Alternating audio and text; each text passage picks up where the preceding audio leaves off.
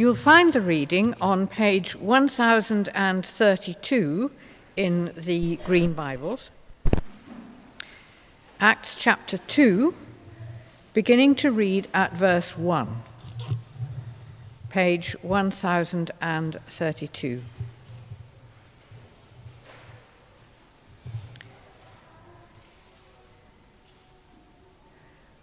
When the day of Pentecost came, they were all together in one place. Suddenly, a sound like the blowing of a violent wind came from heaven and filled the whole house where they were sitting. They saw what seemed to be tongues of fire that separated and came to rest on each of them. All of them were filled with the Holy Spirit and began to speak in other tongues as the Spirit enabled them. Now there were staying in Jerusalem God fearing Jews from every nation under heaven. When they heard this sound, a crowd came together in bewilderment, because each one heard their own language being spoken. Utterly amazed, they asked, Aren't all these who are speaking Galileans? then how is it that each of us hears them in our native language? Parthians, Medes, and Elamites, residents of Mesopotamia, Judea and Cappadocia, Pontus and Asia, Phrygia and Pamphylia, Egypt, and the parts of Libya near Cyrene. Visitors from Rome, both Jews and converts to Judaism, Cretans and Arabs, we hear them declaring the wonders of God in our own tongues. Amazed and perplexed, they asked one another, What does this mean? Some, however, made fun of them and said, They have had too much wine. Then Peter stood up with the eleven, raised his voice, and addressed the crowd Fellow Jews, and all of you who live in Jerusalem, let me explain this to you. Listen carefully to what I say. These people are not drunk as you suppose, it's only nine in the morning. No, this is what was spoken by the prophet Joel. In the last days, God says, I will pour out my spirit on all people. Your sons and daughters will prophesy, your young men will see visions your old men will dream dreams. Even on my servants, both men and women, I will pour out my spirit in those days, and they will prophesy. I will show wonders in the heaven above and signs on the earth below blood and fire and billows of smoke. The sun will be turned to darkness and the moon to blood before the coming of the great and glorious day of the Lord. And everyone who calls on the name of the Lord will be saved. This is the word of the Lord.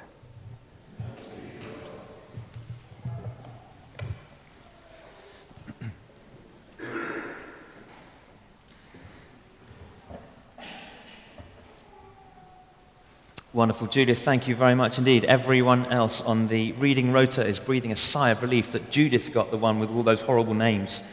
Uh, phew, I won't get one quite as bad as that. Thank you, Judith. I'm conscious this, this morning feels a little bit like the Tim Stillwell show. Uh, um, uh, D is away and H is away. Uh, uh, I'm so looking forward to Will Leaf, our curate. He's currently in Ridley. He's coming. He's ordained on July the 3rd, the same day, the same service in St. Paul's Cathedral, Saturday, the 3rd of July, 3 o'clock, uh, as H, H.E. Henrietta, our ordinand here, will be ordained. So that they're both going to be ordained in the same service. H will uh, be licensed to minister at Holy Trinity Brompton. Will will come here, and my goodness me, his feet aren't going to hit the deck. Uh, well, they'll hit the deck running anyway. Um, so that, that'll be wonderful. And do put that date in your diary, um, 3rd of July, 3 o'clock. It'll be wonderful to support them both. A sort of farewell to H and, um, and welcome to Will. Uh, and, and just to say, the Sunday of the weekend at home, the 13th of June, is when we're going to officially say um, thank you and farewell to, to Henrietta. Um, they're going to take a little holiday before her retreat and ordination, so that will be her last Sunday with us. Uh, again, just for those of us home team who've been blessed by her ministry, not least her teaching, uh, and the six o'clock ministry, that, uh, service at six o'clock as well. So Sunday, the 13th of, of June. I'd love you to keep this open. Acts chapter 2, uh, this account that we've just read. Um, and here's this uh, picture I got off the internet of these, uh, these windsurfers. I don't know if you've ever tried windsurfing. Uh, I, I tried it. I use that word advisedly. Um, I, have got a board and a, a sail, and um, I was wearing a wetsuit and uh, a buoyancy. I had all the kit. I, I looked like a windsurfer. But I wasn't actually windsurfing. I was just standing on the beach, trembling slightly. We got the board out into the, into the water. There was just a faint breeze. There was nothing, there weren't sort of waves and, and sort of four, six or whatever that might be. Uh, and I was sort of wobbling on the board like this with the sail lying flat on the, on the sea. And the idea is you, there's this rope, you sort of pull gradually pull up the mast until it's, it's vertical. And even then, you're not committed. The, the sail is sort of flapping in the wind. But when you, when you hold, you begin to hold the boom and, in, a, in effect, restrain the flapping of the sail, you begin to bring the sail to meet the breeze, as it was. That's, that's all you need. It's just that engagement with the wind that transforms you from an individual on a board to a wind surfer as, as you engage with this unseen force that is beyond you, outside of you, that you can't control, but as you, as you engage with it, it transforms you. It, it fills you in a sense. It makes you move across the water. And you respond to it as, as, the, as the wind resists the, the, the, the resistance of the sail. So you lean back, and, and at once you're, you're engaging your whole body is, is, is engaging with this transformative power, and you become a windsurfer. You move under the guidance and direction of that wind. Let's keep that image up. I'd love you to play with that image in your mind, have that image in your mind as we look at the birth of the early church. That's exactly what happens. The long promised wind of the Holy Spirit now comes and blows on and engages with and fills Jesus' apostles so that they are transformed, a motley crew locked away for fear of the Jews. And as we've seen from Peter, standing up, the bold uh, utterance of a first Christian sermon later on in chapter 2, 3,000 added to their number, the exponential rise of the and growth of the early Christian church never looks back. And all because of the long promised gift of God, the Spirit, coming to rest on these disciples. Two things, two headings for this morning. Two things that the apostles received at this first Pentecost. Two things that, by derivation, each of us as Christian believers are, are called and privileged to receive. The first is an inner reality. They received an inner reality. Look at verse 4. All of them, that's the, the, the, believers who'd gathered at Pentecost, all of them were filled with the Holy Spirit and began to speak in other tongues as the Spirit enabled them. They were filled with the Holy Spirit. They were gathered, as you'll know, at a, a feast, uh, Pentecost. It's kind of the equivalent of our harvest festival and uh, was celebrated traditionally 50 days after the Passover, and had, had come to be associated up until now in um, kind of Jewish minds as they gathered together in Jerusalem. It was associated with the giving of the law to Moses, which, which occurred 50 days after the Exodus. So there's this great rescue and escape. And then God gives via Moses to his people these kind of requirements. This is what this is what God's people will look like as they live for Him. These, these kind of things will mark their lives as different and unique from the other neighboring uh, uh, peoples and religions. But the early church soon came to associate Pentecost with the giving of the Spirit that the prophets had promised so long ago. Prophets like Jeremiah no longer will I, God says through Jeremiah, no longer will I, I write my requirements on, the, on sort of tablets of stone that you kind of go and, and look at. Mm, okay, I'll do my best. No, I'm going to write my spirit. I'm going to shape my people from the heart. I'll write my laws on their heart. Not external observance, but an inner transformation. Or the prophet Ezekiel, I'll put my spirit in you, God says through the prophet, and I'll move you to follow my decrees. Pentecost, the inner reality, not, a, not an imposition so much as an experience of what God had always promised he would do to shape his people through his law, not the, not the law Torah now, but the law of the Spirit, the law of life flowing from within.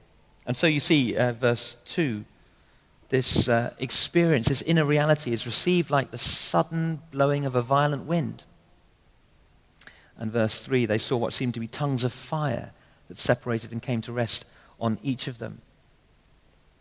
Wind synonymous in the Bible with, with power. Not, again, I mean, if I was to play a word association with you, if I was to say, you know, power, and, and sadly in our kind of Western 21st century sort of political context, we, we maybe think of abusive or corrupted or coercive power, kind of, again, an external imposition from someone over us looking in some way to inhibit or uh, imprison or enchain us. No, it's not that kind of power at all. Again, it's, it's an inner reality. It's more like an appetite, a, a compulsion, a strong desire, an overwhelming desire, in a sense, to reprioritize or reorient one's life priorities You sort of hear the same kind of thing when people make the decision to um, maybe to get fit. They've got a particular race or event. And uh, hitherto they've been eating slightly unhealthily and, um, and not doing much exercise. And they make the choice to, to begin to cut down on certain unhealthy foods, to begin to do a little bit more exercise. And, and it becomes, actually, the benefit of that is losing a few pounds, of be- becoming fitter, feeling more healthy. It, it, it, it, it, it sort of it's indicative of the fact that there's a fresh desire to, I actually, I don't want to eat those cream cakes. Actually, I'd like to go on another run or a swim or a bike ride. Actually, the, the, the feeling is something that I desire, I want more of. It's that kind of sense with the infilling of the Spirit, the wind of the Spirit, the power of the Spirit to realign priorities and to direct lives, wills, dreams, hopes, towards the giver of all of this God in Jesus Christ.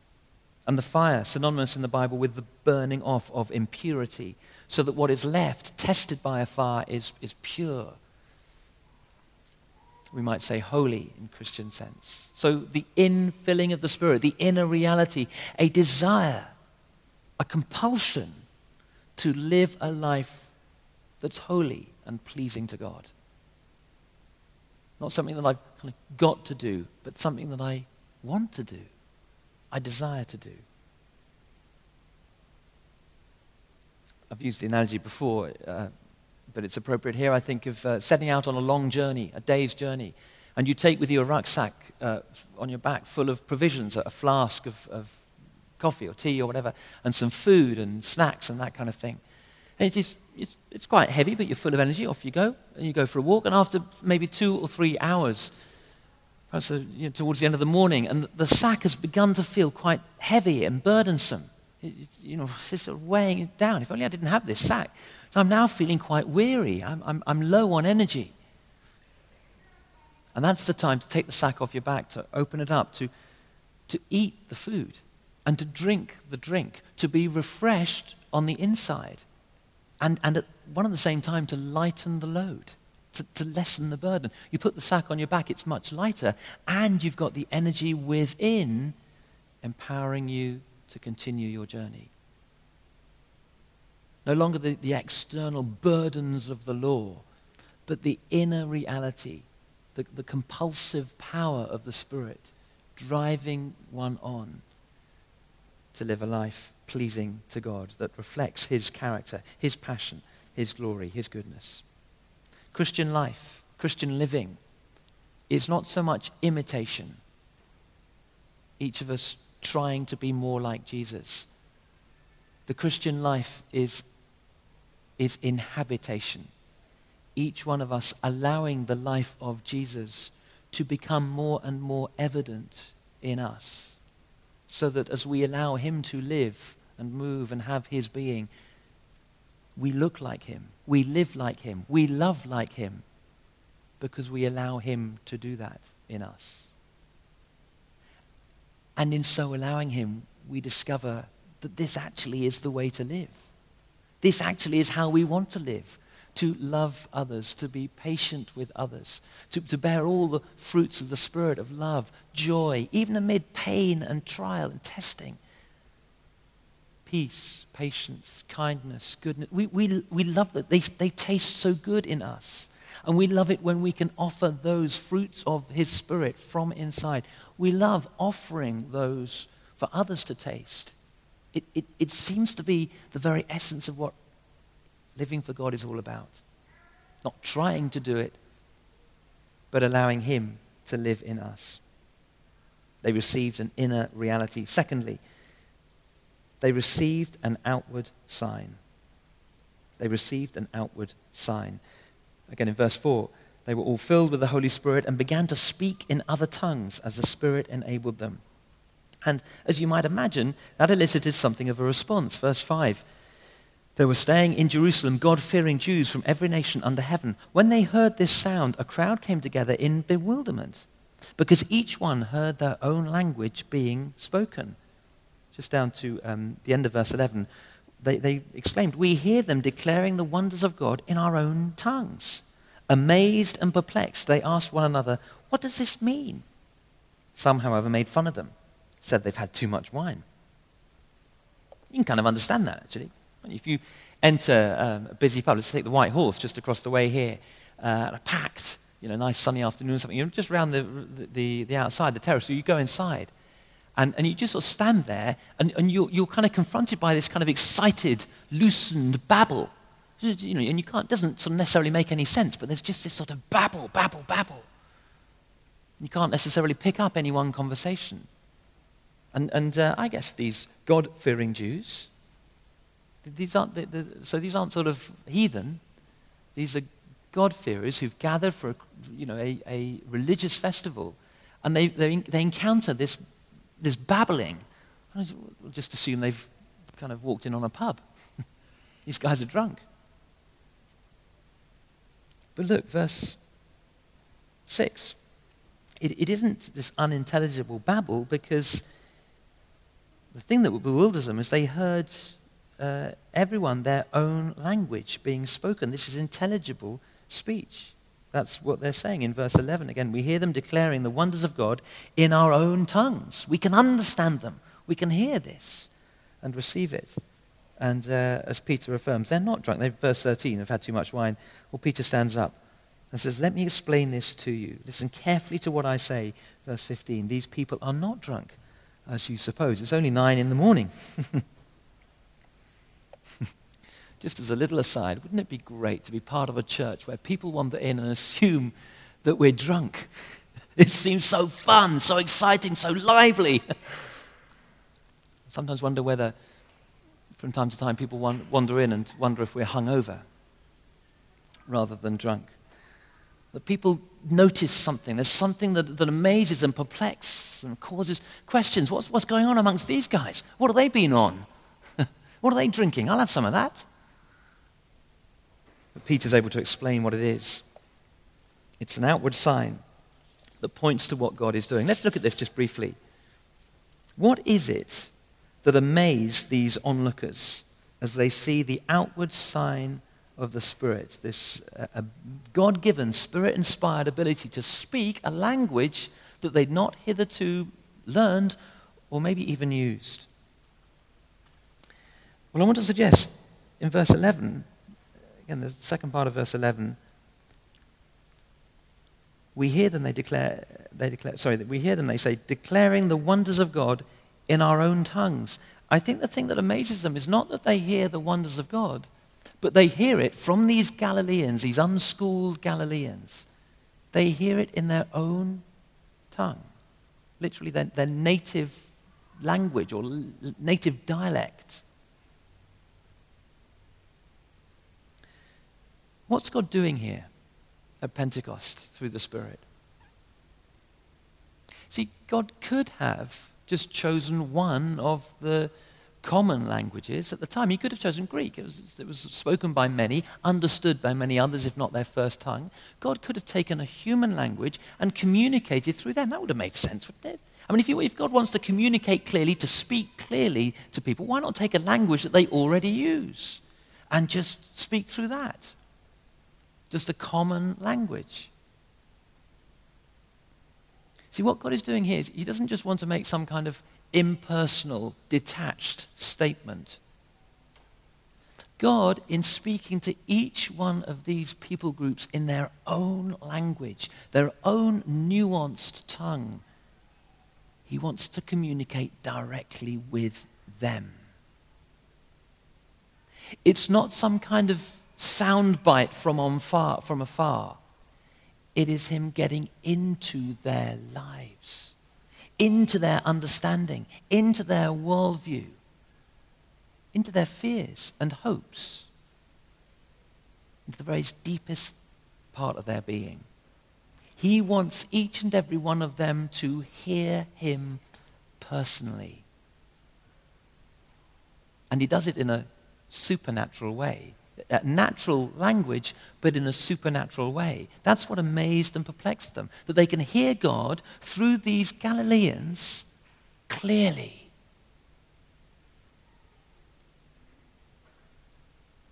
See, it's an affirmation of how God works.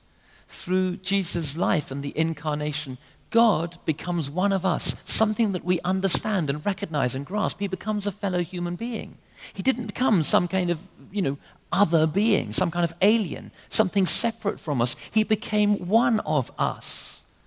We saw him cry and laugh. We saw him uh, tired and sleepy. We saw him human. God, God comes right into our worldview. He becomes, in a sense, natural. But the church is not a natural institution. It is not, first and foremost, premised on human ingenuity or human wisdom. And so God, through the coming of the Spirit, births the church in a supernatural way. Natural language imparted to each of the hearers in a supernatural way. God with us, like us, and yet different from us too. Christ particularly in his incarnation and the Spirit.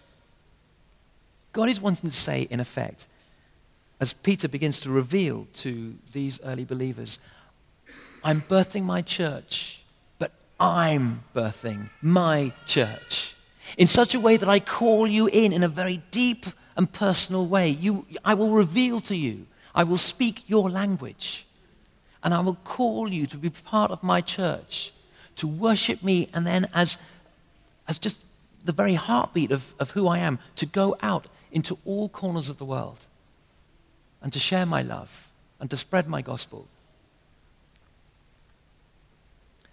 But you'll do it my way, empowered by my spirit. Just imagine what had happened. Let's suppose that God had chosen the Greek language to, to communicate there and to birth his early church. What, what would have happened? We know, don't we, something of human pride. What would have happened to the Greeks among the believers? You know, when push came to shove, a little bit of tension, we've got to work things out. We, we see it, don't we, in our own political landscape right now. This sort of new coalition forming. Sort of who has, how does this all work out? Whose agenda? Who's, yeah. And, and, the temptation to pull rank. Well, don't forget, Pentecost, he did speak in Greek, so I think it's the Greeks who have the priority in decision making. I think it's the Greeks who will have most members on the cabinet and sort of human pride, that kind of control. So God, God speaks in languages that they understand, but in a brand new way. The, the language of the Spirit superseding all the other languages.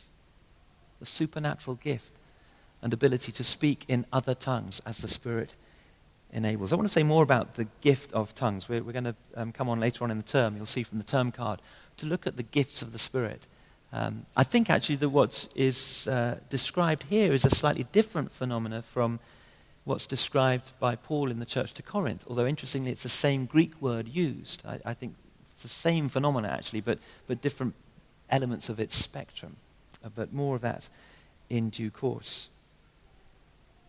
The message of Pentecost for us through this inner reality and this outward sign is that we would know the inner reality of God's presence in our lives and that we would become that outward sign to the world. That God is amongst us. God is present. God is here to heal and to restore, to bring comfort, to strengthen, to release and bring freedom.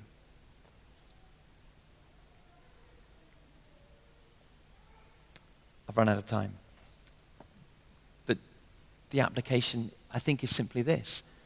As we see men and women in our neighborhoods and our places of work, we see men and women beginning maybe to sense that there's a board and a sail and there's wind, trying to work out a connection to, to bring that sort of that incredible sort of fulfillment that a windsurfer feels, the same kind of connectedness and wholeness, the same kind of thrill, in a sense, of life. We see people working at life. And we who have the Spirit, who enables us to, as it were, windsurf with the Lord, we are the ones to, to spot where they're at. Do, we, do, they need help getting on the board or identifying the direction of the wind? Perhaps we can help them to pull up the sail or give them the, the encouragement they might need first to, to pull in the boom and to begin to move. Holy Spirit, where is my neighbor, my colleague, my family member, the contact at work? Where are they in relation to you, and particularly in relation to your spirit?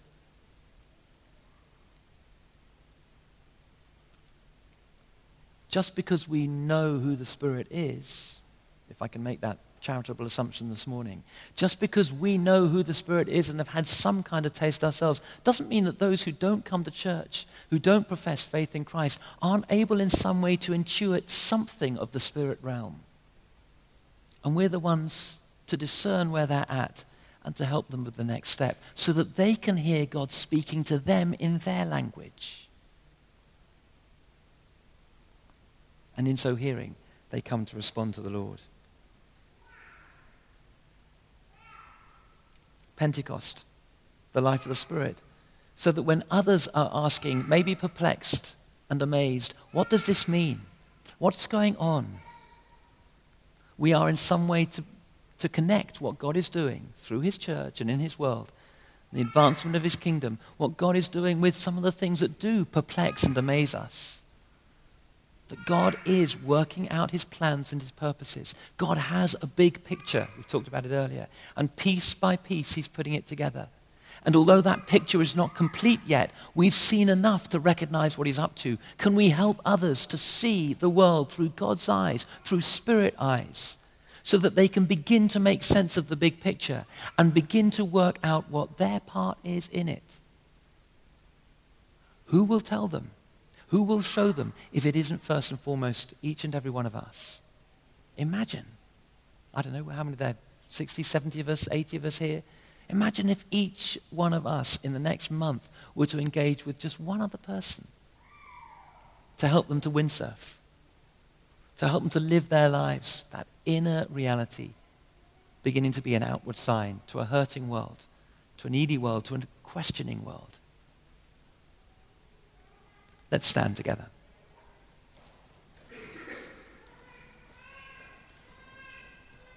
In just a few minutes, we're going to sing our final song, our offertory song. Perhaps guys come and join me here, but let's just have a moment or two of quiet.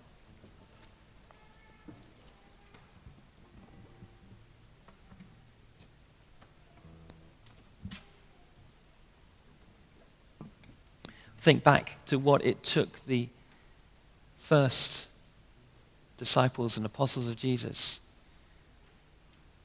courageously to birth, play their part in birthing the early church. To recognize the wind of the Spirit and to go with Him. for each and every one of us this morning as we continue in that work, building Jesus' church and of extending his kingdom, fulfilling the mandate to preach the gospel to every corner of the earth. Just in this moment of quiet for you to ask in the quietness of your heart, Lord, where is your spirit taking me? In my place of work, at home, in my relationships? What is your spirit saying to me in tests and the challenges?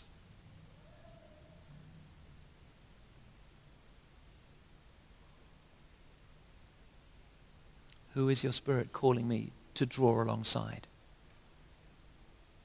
Who's asking, perplexed, amazed, maybe fearful? Who's asking? Who's seeking, Lord?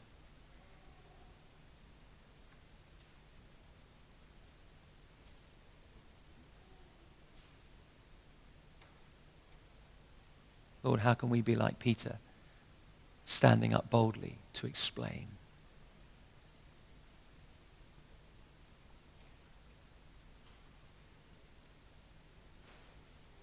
Come, Holy Spirit.